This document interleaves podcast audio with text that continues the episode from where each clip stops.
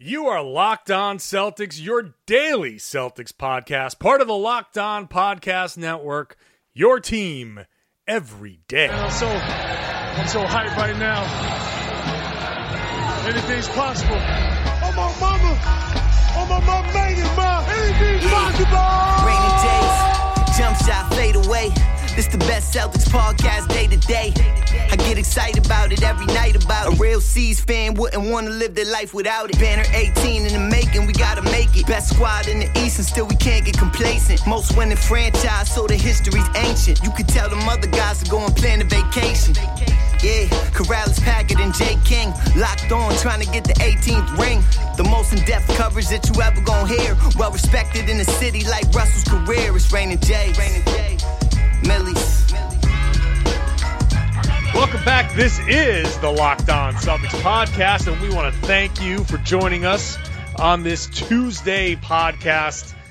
We really appreciate you making us part of your daily grind and taking us all with you uh, wherever you wherever you're going. Maybe it's at the Patriots parade. Maybe you're listening on your way to the Patriots parade, or after the Patriots parade, or whatever. Maybe you're you don't even care about the Patriots. That's fine too.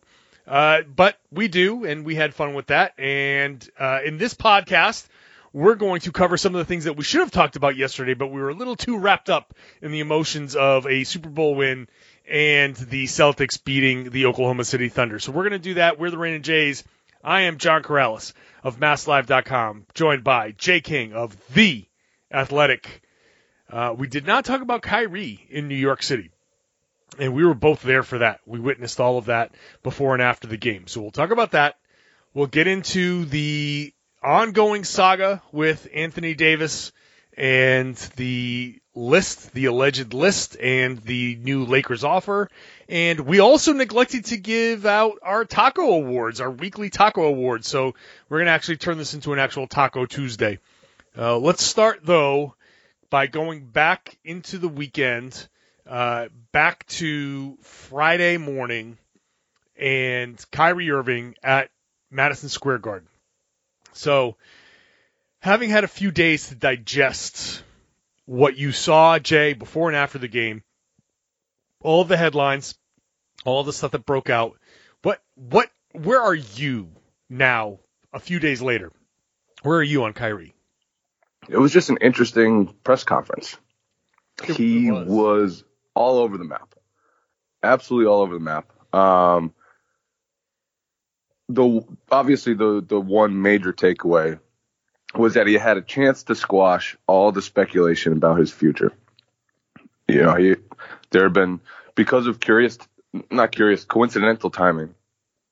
He got hurt and wasn't able to talk to the media the during the three or four days when all the speculation about his future started spinning and he got to Madison Square Garden and he could have said, you know what?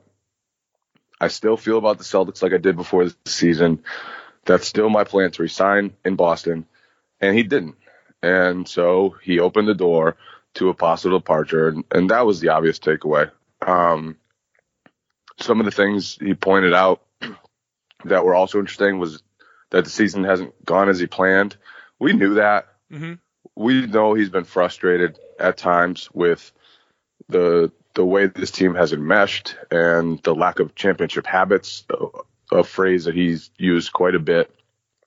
We know that it, it's been frustrating on him, but when he was asked about his future and he brought that up, you know, obviously that's interesting. And honestly, the Celtics have known from the start that he wasn't his verbal commitment wasn't binding and that they still had to deliver him and convince him to resign and they still have to do that. They're in a race now. You know, he said Boston's still at the top of that race and right. Uh, but it is a race. It is a race. Um, so I, I think that you're right in that he didn't come out and say as definitively as anybody would like to like to hear in Boston what his future is going to be. It definitely was nowhere near the uh, if you'll have me, I want to come back, which was pretty definitive. Uh, and I think he's leaving himself the out for sure. Um, because I, I'm, I'm interpreting this. First of all, my take was he's very annoyed, very annoyed by the entire process. And I don't think necessarily that all of that frustration was towards Boston or, or anything like that. I think part of his frustration in New York was that, first of all, the tone of the questions, the um, the fact that he had to answer those questions. Like I, thought it was very interesting that he's he he said uh, something to the effect of, you know, uh, someone else asked for a trade and now my name's in this. Like I, I think he's he's pretty pissed off that his name is being used in. in But if you don't want your name used, just say I don't. I still want to play in Boston. That's all he had to do to end that frustration, his frustration. That's all he had to do, and he didn't. And so now this is on him. Maybe it wasn't before. Maybe it was outside sources suggesting that he was considering leaving, or that the chances of him leaving were growing, or whatever the reports were. But now it's on him. Now it's on him. He he had the chance, and and he didn't do that. And you know, it would have been easy for him. And to be honest, like because of the way he approached it at the beginning of the season, ver- verbally committing to Boston once July 1st arrived, he hasn't dealt with any questions about his future at all this whole time. This is like And probably the second time. I think his first stop in New York, someone asked him about it. And then, so this is really the second time since then he's dealt with questions about his future. So he's, he's avoided all the, all the pressures and, and all the scrutiny that most guys face until recently. And, and he did that because of the comments he made at the beginning of the season. But if you want to continue avoiding that, you've got to squash the scrutiny. And, and he certainly did not do that. He he didn't. But let, let me just throw this out there, just as the counterpoint. Um, he he when he said, "Ask me July 1st," what was he responding to? Was he responding to the "Has your I think the question was has has your opinion shifted? Has your has your things have things changed? And he says, "Ask me July 1st." Uh, Has your mindset changed? I has think. your mindset changed? And they said, ask me July 1st. Now, the, the, there's the obvious, like you said, Kyrie could have just said, no, it hasn't, and just left it at that. The other side of it is that Kyrie hates the media, and I think it's pretty obvious now. Uh, he hates the fact that this has turned into what it is, and that I don't think he's he's going to give the media what it wants at all, and I don't think he likes having to answer things, and I don't think he wants to answer things the way we want him to answer them.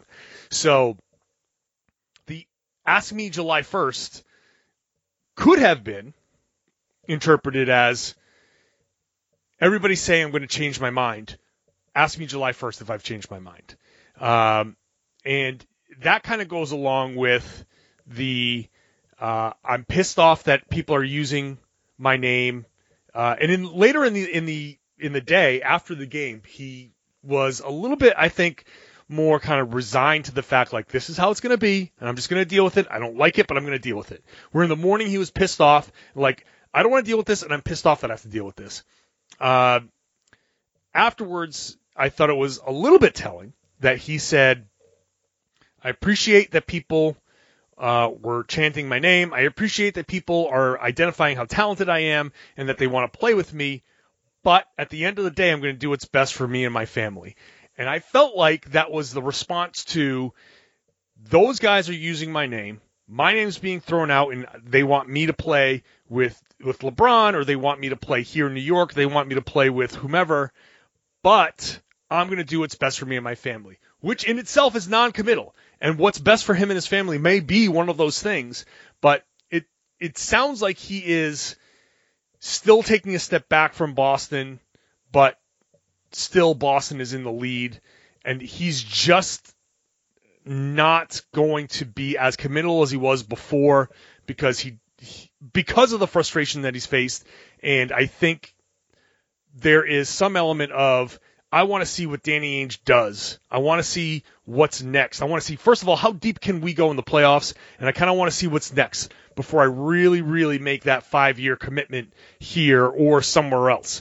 So um, I don't see it quite as negative, but I will also acknowledge that it's it's certainly not. He certainly did not do what you said and say you you, you could have just said I'm staying in Boston. Everybody shut the hell up and let's can we just move on from this? He could have done that. He didn't. And that's that's for sure concerning, but I'm I'm not taking it as negative as some of the reporting or people taking things out of context are.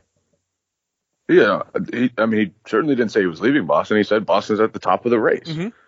Um, but at the same time, you know, e- even his Knicks answer was kind of weird.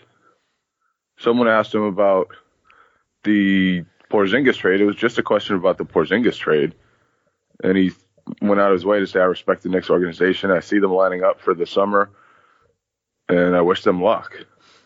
And and it was like, just just say it was a fine trade, or I'm not going to go into, you know, a, Yeah. a trade about it. I think that's a little nitpicky. I think that's a little nitpicky. I don't know. I, I, I thought that that press conference was it just added to the drama surrounding this team, and there's been no shortage of it. And what's interesting is the only reason it's a big story is that is because before the season he committed. Like if he had said in the middle of the season as a free agent that he's going to do what's best for his family and Boston's at the head of the race and he likes the promise of the team, still likes it, it would have been a very positive thing in most cases. But mm-hmm. because the comparison for it is that he verbally committed and was pretty concrete over the summer that he intends to resign, this was just a drop from that. Sure. And obviously, the Knicks are lining up to try to make an enormous splash this summer. And they'll have slots for two maximum contract free agents. They'll have, if they get number one in the lottery and Anthony Davis is still around, they'll have a real chance, I think, to trade for Anthony Davis. So there is, they are lining up, and obviously, you know, that was a team that was on Kyrie's preferred list of destinations when he requested a trade from Cleveland. And he grew up nearby, and even at Madison Square Garden, his father was in the the crowd, and he took off his jersey and gave it to his father and said about Madison Square Garden when asked about it later, you know, I'm home. Um, so I think I think the Knicks are a threat, uh, and I don't know how big that threat is. Obviously, they're the Knicks. They've they've fumbled a bunch of things in the past. The last time they signed a superstar player was Amar'e, and he wasn't the elite level of superstar player we're talking about. So there's the Celtics. I think should still feel confident, but also you know there there are threats lining up, um, and and Kyrie did not squash the possibility that he would at least consider going somewhere else. Sure. Yep. I mean, I think that's a, a fair way to to sum it up. Uh, the morning session with the media was almost kind of like three stages of like start out very angry at just angry at, in general, and then he talked about Boston being in the lead, and then he kind of lashed out the media and he he lashed out at the media afterwards too. Um, Yeah, what was that? I, I I just don't think that he has enjoyed this past month media wise. I, Like I I think that was about the speculation about his future before he even spoke. It Yeah. had to be. Um, I feel like but then t- to lash out at the media after the reaction to his press conference in the morning is weird because that was on him. That was entirely He on doesn't. him. You He, he doesn't see it that way. you can't you can't throw a match into the wood and then be upset that there's a fire. but he doesn't see it as throwing a match. See, that's the thing. Like that's, I'm sure he sees this as him stating his intentions as as best he possibly can without being overly committal and and just he has to leave his his options open. And and maybe some of that is him putting pressure on Danny Ainge saying, "Hey, by the way, um you know, I'm, I I want to come back and I think we have a good thing here, but uh, I'm not 100% sold unless you I do thought something." he, he definitely put pressure on the Celtics with that press Yeah, conference. sure. And I don't know whether it was intentional, but saying what he said and how he said it was they have pressure the rest of the season. Pressure to make a deep playoff run, pressure to, you know, even more pressure to try to acquire Anthony Davis.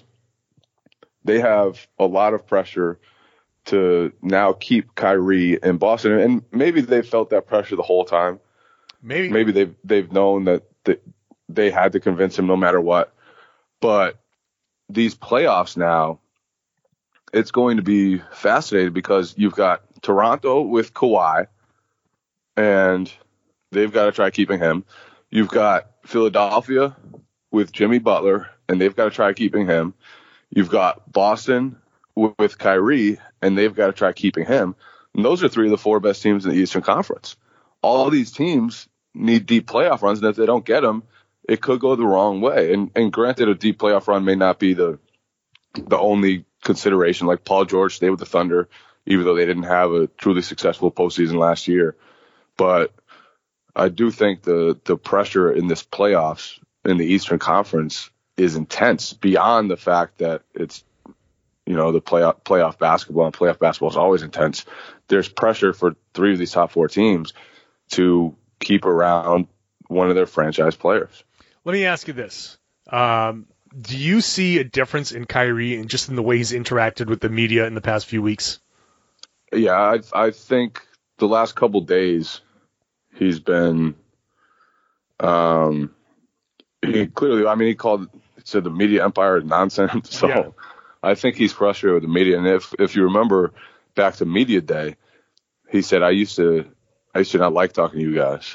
Yeah. Uh, I used to feel whatever he felt, and he said this is like one of the first times I felt comfortable in front of the media. And I, I, I think for the most part, he's done a much better job with the media, or, or he's been much friendlier toward the media this season. The last couple of days, and even after the win against um, Oklahoma City, which is really impressive win, one that they they you know earned late, and he in most part earned late. They he wasn't wasn't thrilled when he was talking to the media. So Here- you know maybe maybe it's all the stories about his future that that he feels were planted by other people or influenced by other people outside his own camp. I, I, I'm going to go back further. I, I think I'm just guessing here. My first inclination was after the Florida road trip, where the um, he had that blow up in Orlando. So after Miami, he went back out and he went shooting, and then he came into the locker room way late. But he was talking to the media and he seemed actually fine. Like he seemed okay and he was his usual self, kind of a little upbeat, giving his his long answers. He speaks in these long, kind of rambling sentences, uh, very train, you know, uh, train of thought kind of thing. And then Orlando happened, and he had um, kind of that it, the the leadership thing that whatever he was trying to do afterwards, it kind of blew up in his face. So he had to do like a little mea culpa in uh, in Brooklyn. That was okay. And then he had the after the Toronto game, he dropped the I called LeBron bomb, and that was his like, okay, you know, I'm admitting I, I made some mistakes, and I'm not going to go down that road with these guys publicly anymore. And and just to show you guys how much I'm I'm growing in this leadership role, I actually called LeBron to apologize. And that blew up in his face because a lot of national media took that as, oh, you know, that's that's what posturing. They they they really it, it did not go over well nationally. Locally with us, I don't think any of us really had any sort of negative reaction. I think we all kind of took it for what he was trying to say, but nationally, people uh, on the talk shows took that and ran with it, and it, it didn't go well. And that I think was the beginning of the turning point. And then that coincided once he said, I talked to LeBron. Then people started joking about his him going to LA. And then now uh, Rich Paul has been planting him and LeBron kind of getting together is possible stories and and that's now spiraled into what we're seeing now. So I think it goes back to then. And that whole convergence of negative stories or stories that didn't go the way he thought they would go has really soured him and I think he's he's coming out and he's just like some one word answers, some, you know, very terse re- replies. Uh, I, I just don't think that he's, he's, I think he's gone back to the I hate talking to you guys type of, uh, type of mode. And that doesn't impact anything, but it's just interesting to see the, the change in his personality uh, when it comes to you know where and he is now that, in response to everything. That may be a good strategy. Could be absolutely. It, it may be because the more he talks, the more he's gotten into trouble. Whether it's talking about the young guys or you know the the way the LeBron thing was was reacted to in in some parts. I I do believe that saying very little could be his best move and the best move to for the Celtics. Well, Jay, you see, to, I, I think his the way he talks is what makes him very susceptible to being taken out of context because he is a very stream of consciousness kind of guy when he's talking. Sometimes he starts a sentence somewhere and he ends a sentence somewhere else, and he, I think he he just the next thought pops into his head and he, he starts going down a different road. You can take different things out of context and say, oh, Kyrie said this, and you take five words out of a, a, you know, 50 word sentence. It's, it's very easy to say, what did he mean by this? Oh, what did he mean by this? What did he mean by this? Like it's hard to listen to the entire thing and see, oh, maybe he, maybe that's not exactly what he meant which is why I think it's important. Like when we embed the video in in the stories, like that's I think super super important for people to watch the video and listen to the, the read full quotes because it's super easy the way he talks to take little snippets of him and take it out of context. I think that's part of what pisses him off. Maybe, but at the same time, the context of I'm going to do what's best for me and my family and ask me July 1st. The only thing he didn't say in that press conference, which he was apparently mad about afterward, was the only thing he didn't say was that he still has a plan to re-sign with the Celtics. Of course, of course. And, and so it's on him. Okay, let's. Uh, let, we we went a long time on that one, so we're gonna take a break. We're gonna come back and discuss the latest on the Lakers' offer to the Pelicans, the Anthony Davis situation, and how that impacts the Boston Celtics. Stick around. A lot more coming up, coming up here on the Locked On Celtics podcast.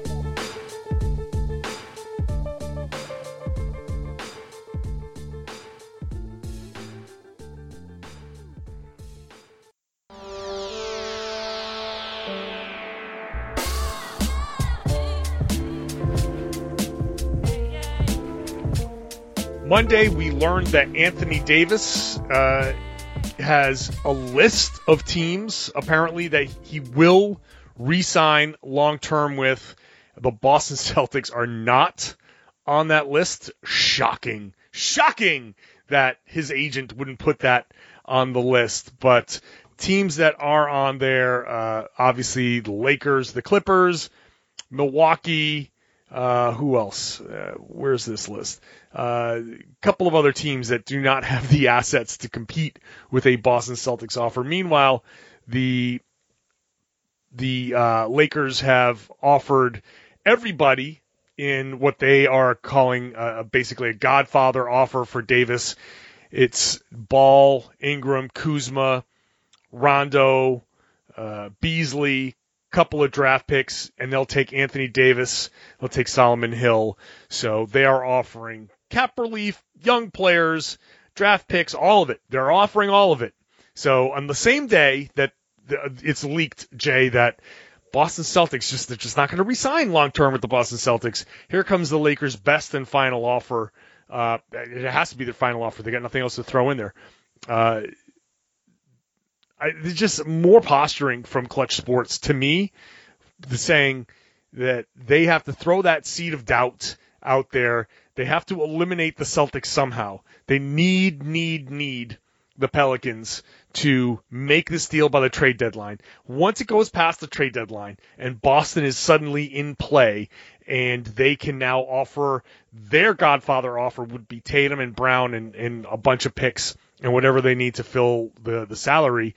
Uh, if once Boston's in play there, then the LA leverage goes away. So today, I think is the the beginning of that big final push. Like you got to do it now, and we're going to start hearing about talks intensifying. We're going to start talking about this offer is going to come off the table and and all this other stuff. So I think more posturing.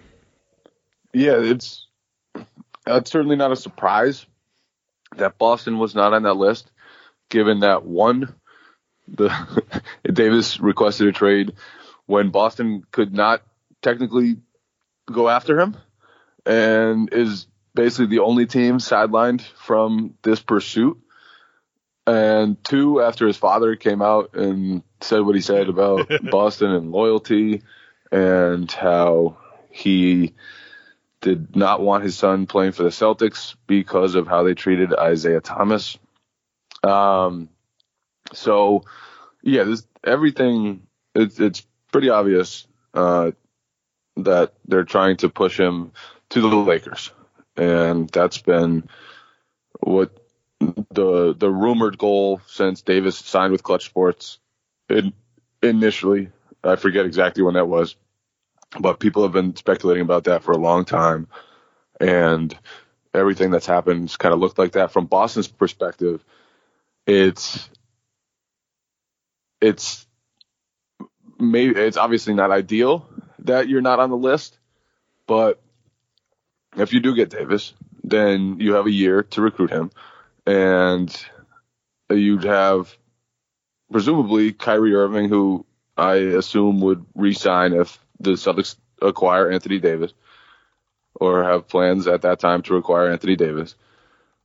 You'd have, you know, franchise stability that he would have for the first time. You'd have, you know, the the, the fan base that I think would kind of open his eyes after spending the first eight years of his NBA life in New Orleans. And I think the Celtics would have a lot to sell him on over that year and I don't think that the not being on the list of of preferred destinations will preclude them from chasing him. Um, but obviously, and another aspect of this is the Lakers are the real threat here, right? It's it's the Lakers that are the threat, and I don't see them maintaining cap space until 2020 when Anthony Davis is a free agent.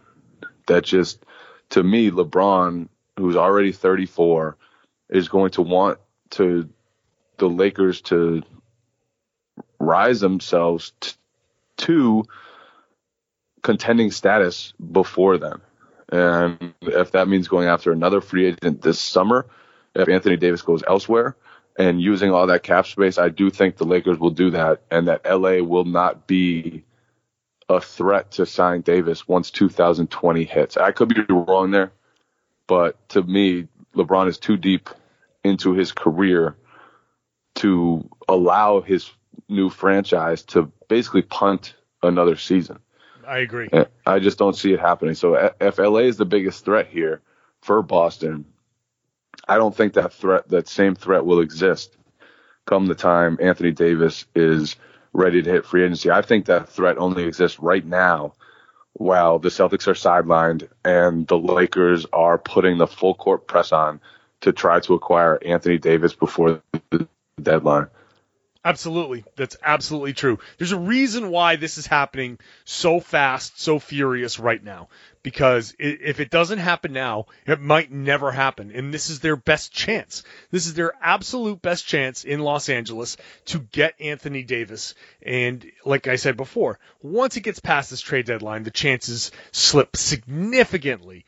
So they have to do everything they can. They have to make it so Boston may think, well, maybe maybe we can't sign him long term. Which again, they they I agree they absolutely could sign him long term because at that point situation changes. The reason that they said that they might not he might not sign long term is because uh, uh, Kyrie Irving. There's questions about Kyrie Irving. Well, you, that question will be answered the moment that he's traded that question gets answered because he can't be traded to Boston until that contract is settled. So Kyrie would have to opt out and Boston would absolutely have to have that reassurance from Kyrie that he's going to resign or else they won't make that trade. And so, and I think that's part of why some of those seeds of doubt are being planted.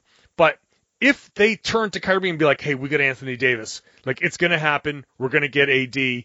Are you going to resign? Because if you resign, then we get AD, and it's you two being paired up. And at that point, Kyrie's going to be like, probably like, yeah, yeah, that's that's my guy. He's one of my friends, and he's one of the best players ever. Let's pair him up. And you still, in that scenario, get to keep Al Horford and probably, I assume, re-sign Marcus Morris. And, and I don't know if you get to keep Marcus Smart in that scenario, but hopefully you do because I think that's it's a, be a super important piece to keep. But regardless, the Celtics would have a significant, and of course Gordon Hayward, uh, they would have a significantly good team to move forward with, and as opposed to the Lakers offering everybody up, and it's basically Anthony Davis and LeBron James, and hope to fill every other spot uh, I don't know how they would do that, but the um, the the the concerns that Davis would have about Kyrie would be answered, and the concerns Kyrie would have about the team would be answered.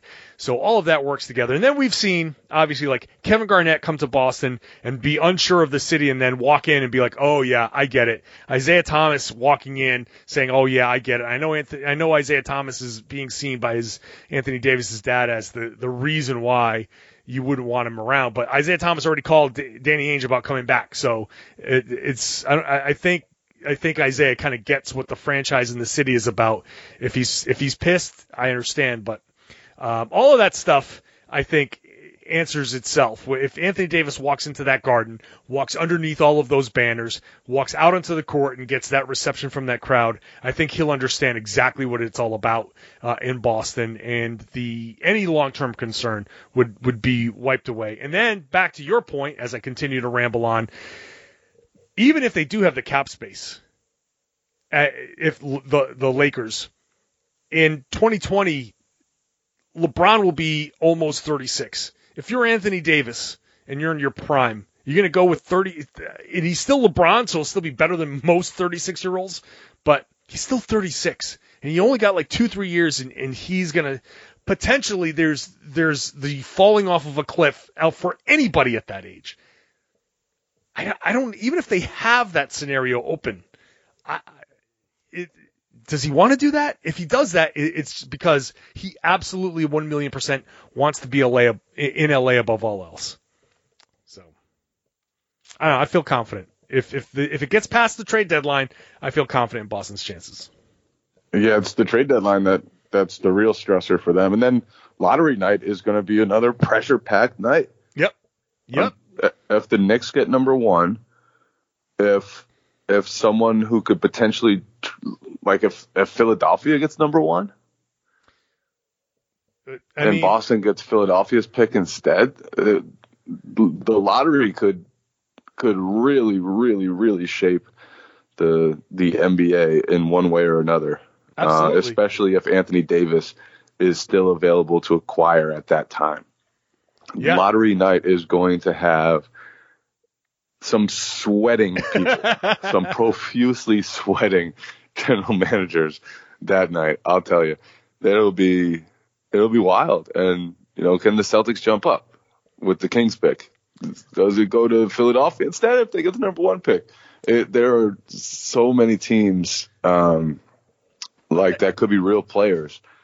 It's it's not your normal like bad teams are in the lottery type thing. It's you know the Knicks who are angling to make a huge splash, and it's Philadelphia has a small chance to get the number one pick, and if they do that, oh my goodness. Yeah.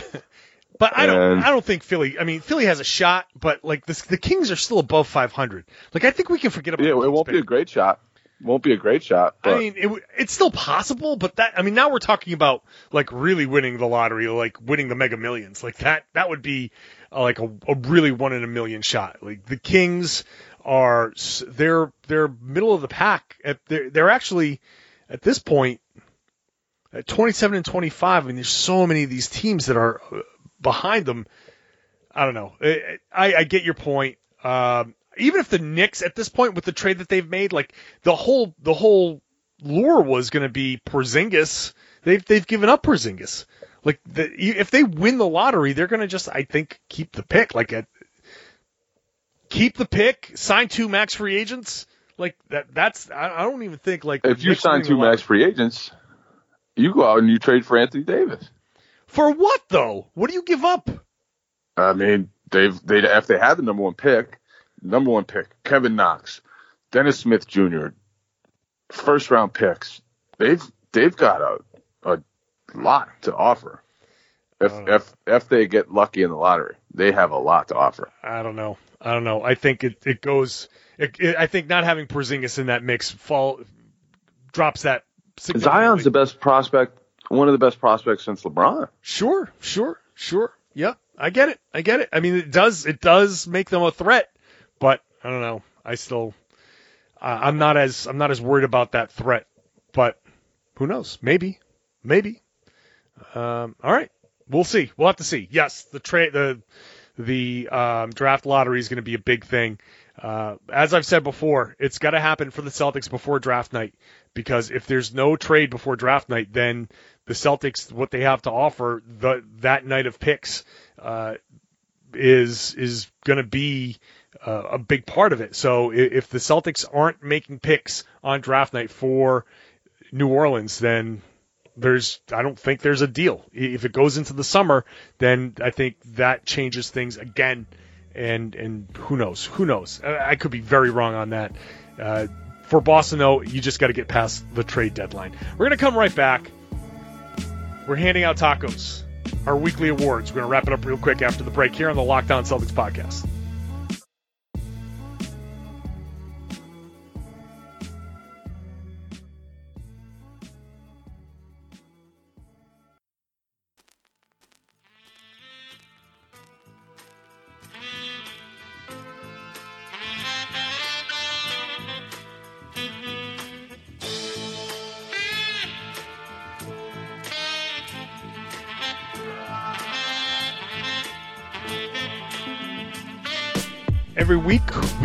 We reward the best Celtics of the week by handing out tacos. And since this is the Tuesday show, we're actually going to make it a Taco Tuesday. So, are you prepared, Jay? We've got four games since our last tacos. So, we're going to go back to the Celtics beating Brooklyn. We've got the Charlotte game in play here, the Knicks, and the Thunder. So, uh, we've got uh, a couple of games actually. Kyrie Irving didn't play Brooklyn and Charlotte. He did play against the Knicks. He did play against OKC and was his usual spectacular self. But Jay, are you penalizing Kyrie for two games off? Are you Kyrie him- does not. He gets no tacos. what? He gets no tacos. You you can't miss two games. This media empire, Jay. I don't know how it works, man. You can't miss two games and then come in and back away from your previous commitment to Boston and expect to eat as many tacos as you want. I will not allow tacos. I will not give tacos to Kyrie Irving this week. but although he was fantastic against Oklahoma City and did some spectacularly incredible, ridiculous, absurd things with the basketball. He did. He did such absurd, ridiculous things in those two games that I think he has to get a taco. No, he's not regardless. I will not allow tacos. I am giving him a taco. I'm giving him a taco. He can go to the competing taco truck across the street. I'm still giving him a taco. That's just a bad call. No, it's a good call. He's so good, Jay. He's so good. Dude, he shot 73% against the Thunder. He had 14 of 19 shots. He had one great game out of four contests the Celtics played. This Uh, is true. That's you're gonna you're gonna call 23 points, 10 rebounds, six assists against the Knicks. A, a, He wasn't great game. that game though. It, by He his standard, he, He was, wasn't great. He was wasn't good. great. He was good. He wasn't great. He was good. But So one Thunder great game game, he was he was spectacular. Yeah, I still think I still think he gets it. Uh, now Al Horford. Al Horford. I'm giving Al Horford a taco. Yeah, he was going to be my first taco. Al Horford has just been a totally different player since getting healthy. He's playing. He looks like he did in the playoffs last season, which is just a difference maker. And you know he's posting up guys. He looks stronger in the post. He looks more agile. His defense, I think, has been sharper. He's just been an all-around stud since getting healthy. And I, I think that was one of the bigger questions for the Celtics earlier on in the season. Can Al Horford get healthy and reach the level that he was at last season? Because he was their best player throughout that playoff run. Mm-hmm. Al Horford was phenomenal throughout the playoffs. They're, they don't make the Eastern Conference Finals if Al Horford's not as good as he was. And so that was one of the big questions early on in the season when he was struggling with the knee. And he's kind of wiped those away since since since coming back and since getting off his minutes restriction. Al Horford has been Al Horford again, and that's a huge deal for the Celtics that that he's playing like at that All Star level again. Yeah, uh, he's uh, he remains Boston's most uh, irreplaceable player, only because there's just nobody on this team that that has his skill set. That obviously Kyrie is irreplaceable in, but when Terry Rozier starts, he at least there is a guy behind him that you can say, okay, he's he's he can be a decent point guard as a starter, and he can hold things down while everyone else kind of steps up. When Al Horford's not in the game, or when Al Horford's not available, there's just there's no big that shoots the way that he does, that passes the way that he does, that defends the way that he does. It's just his skill set is completely irreplaceable. There's no way to make up for that. Now other guys can step up, obviously, and and they can it's they can still win games, but he's just such a unique player, and he the way he sees the floor and the way he can uh, set guys up, it's I mean, um, how, how much can I say about Al Horford?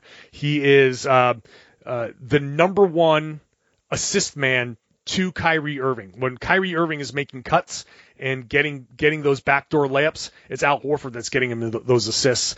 Uh, Marcus Smart is the other guy that's just behind him, which just goes to show what kind of passer Marcus Smart is. And then there then there's a drop off like no one else. But uh, Al Horford's ability to set guys up is amazing. And if, if he's healthy and doing this, then he just adds this dynamic that, that makes the Celtics that much tougher to beat. Uh, do you, Third taco yeah, goes to Jaylen Brown. I like that. I like that call. I was also going to give him a taco. Jaylen Brown deserves a taco. He's he's had eyes on the taco truck for a while now. he has the, the guy's just he's pulled himself all the way out of the early season rut, and that's that's no small accomplishment. Like Jaylen Brown was getting crushed Mhm. earlier this season, and f- for some things that were out of his control, obviously he had the early season struggles as much as anyone did for a team that went 10 and 10 and drastically underperformed compared to expectations, but he got crushed. And for a young player, that's that's not always easy to handle. But Jaylen has has done it very well, and he's he's handled the switch to the bench, and he's never complained about that. And since moving to the bench, he's just been great, and I think he deserves a lot of credit for that. You know, he averaged 18 points in the playoffs as a 22 year old, which I, like only uh, I don't know exactly how many guys that age have done it in the playoffs, but it's not a long list. No. And So Jaylen had he has reasons to be upset with coming off the bench, but instead he's embraced it and he's played great basketball and he's looked a lot like the player, you know, that he was last season and the prime prospect that everybody thought he was. And his shooting has come back and that's a big deal for the Celtics. That for for him to be, you know, a knockdown shooter again, that's that's a big deal, both short term and long term, because you know if he really struggled at the beginning of the season, and I, I think the questions were legitimate questions about whether what type of shooter he was and will be, because with the exception of last year when he shot 39.5 percent, his three point percentage dating back to college, you know, it's it's never been great, and and so for him to his shooting to stabilize and and for him to to start knocking down outside shots again as he gets healthy with the hand and everything like that. That's that's a big deal. And so he deserves a lot of credit, I think, for for pulling himself out of those woes and kind of overcoming overcoming all the noise, all the all the the hate that he was getting. Mm-hmm. You know, for for a while, my Twitter mentions were just like Oh. roasting Jaylen course, sure. nightly, and and he's kind of he's bounced all the way back out of that, which is which is pretty impressive. Yeah, since November 26th. November 26th is like the the big bang for the Celtics this year. Uh, that's when they moved Marcus Smart to the starting lineup. Since then, he has shot basically 50% from the field, and that's just huge because he was shooting barely 40% before that. Um, he has said on multiple occasions that moving to the second unit has him feeling more comfortable. He feels more free to be who he is and to just play basketball. He said that in the locker room. He said it to individual reporters. He feels more free to be himself in the second unit because, and that's why this, this lineup switch has helped a lot because now the starting lineup has added the grit of the two Marcuses, but it has taken Jaylen away from just being a guy that stood in the corner. And this is why he struggled so much earlier in the year. Those first 20 games, he is better and he thinks he's better than the the guy that they needed him to be in that situation. And now Marcus Smart can be that guy that's just catching and shooting and, and, and that's benefited Marcus Smart. The ability to just catch and shoot and take the open threes has benefited him greatly. Um, now, so both of those guys have, have benefited, and, and Jaylen Brown getting into that, making the most of his minutes has been has been huge. I agree. This past week, uh, it's been it's continued. Um, so absolutely, he gets a taco. Do you have a fourth taco? Uh, I have a fourth taco. Oh, John's got a fourth taco. I got a fourth taco. I'm going to give it to Marcus Morris because Marcus Morris has bounced back after a basically month long struggle in January where he kind of came back down to earth a little bit. He has now found himself again. He uh, had a going back to the Brooklyn game. He had 15 and 8 against Brooklyn where he shot 6 of 13. Okay, not great, but then he shot 6 of 11 against Charlotte and had a 15 and 7 game with 3 assists against the Knicks. He went out and shot 50% from the field, had 18 points, 5 rebounds, a couple of steals, shot 4 of 9 from 3, and against OKC, he shot 8 of 14 from the field, 19.7 rebound game. I think he's gotten back to the Marcus Morris of the first few months of the season when people and and we were talking about him as one of those kind of borderline fringe. Is he making a case for the All Star game? I think in January he kind of that all fell off a little bit, and he admitted to having some struggles. I like the way he bounced back this week, so I think he's had a, a good enough week, and he's such an important player. When he's playing well, the Celtics are very, very difficult to beat. And when he's shooting well from three, they are damn near impossible to beat. So his bounce back week, I think, is is very taco worthy. Yeah, and it's funny because you know, he shot in January. You were talking about how he kind of fell off, and he shot 41.8% from the field, 36.4% from three. Like he was just kind of previous Marcus Morris. Right. Right. He was okay. So, so his fall off was back to normal. yeah, back to the old normal. So e- even even when he fell off, he was still providing value, and now he's bounced back. So it's been it, it's it's just funny that it se- seemed like a fall off when he was just kind of producing like like he did for most of his career. Yeah, that's how good he's been this season. That uh, an off month is w- what he's done in in what has been a, a productive career. Yeah. So shouts to Marcus Morris. Absolutely. Uh, Continuing to earn that bag. Def- definitely, definitely, definitely. Uh, that's it for my tacos. Uh, unless you have any others.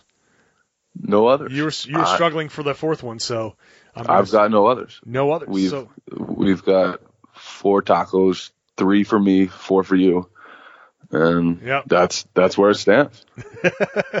and that's where the podcast stands. We will end it there. Uh, an extended podcast to get all of our thoughts in on Kyrie Irving and Anthony Davis. Hope you've enjoyed the podcast. If this is your first time around listening, hope you enjoy it. Hope you come around again. We do this Monday through Friday, five days a week for you. So go ahead and give us that subscription. We are everywhere, even on Spotify. If you listen to the music, you can subscribe to the podcast and, and check us out there as well. If you're a regular subscriber, please a written review, five star rating would be fantastic. We would very much appreciate it. Uh, if you do that, Jay King will send you an autograph picture, guaranteed. That'll be worth a lot, guys. Not. All right, that's it. Everybody, thanks for listening. This has been the Locked On Celtics podcast here on the Locked On Podcast Network. Yeah, Karalis, Packard, and Jay King Celtics.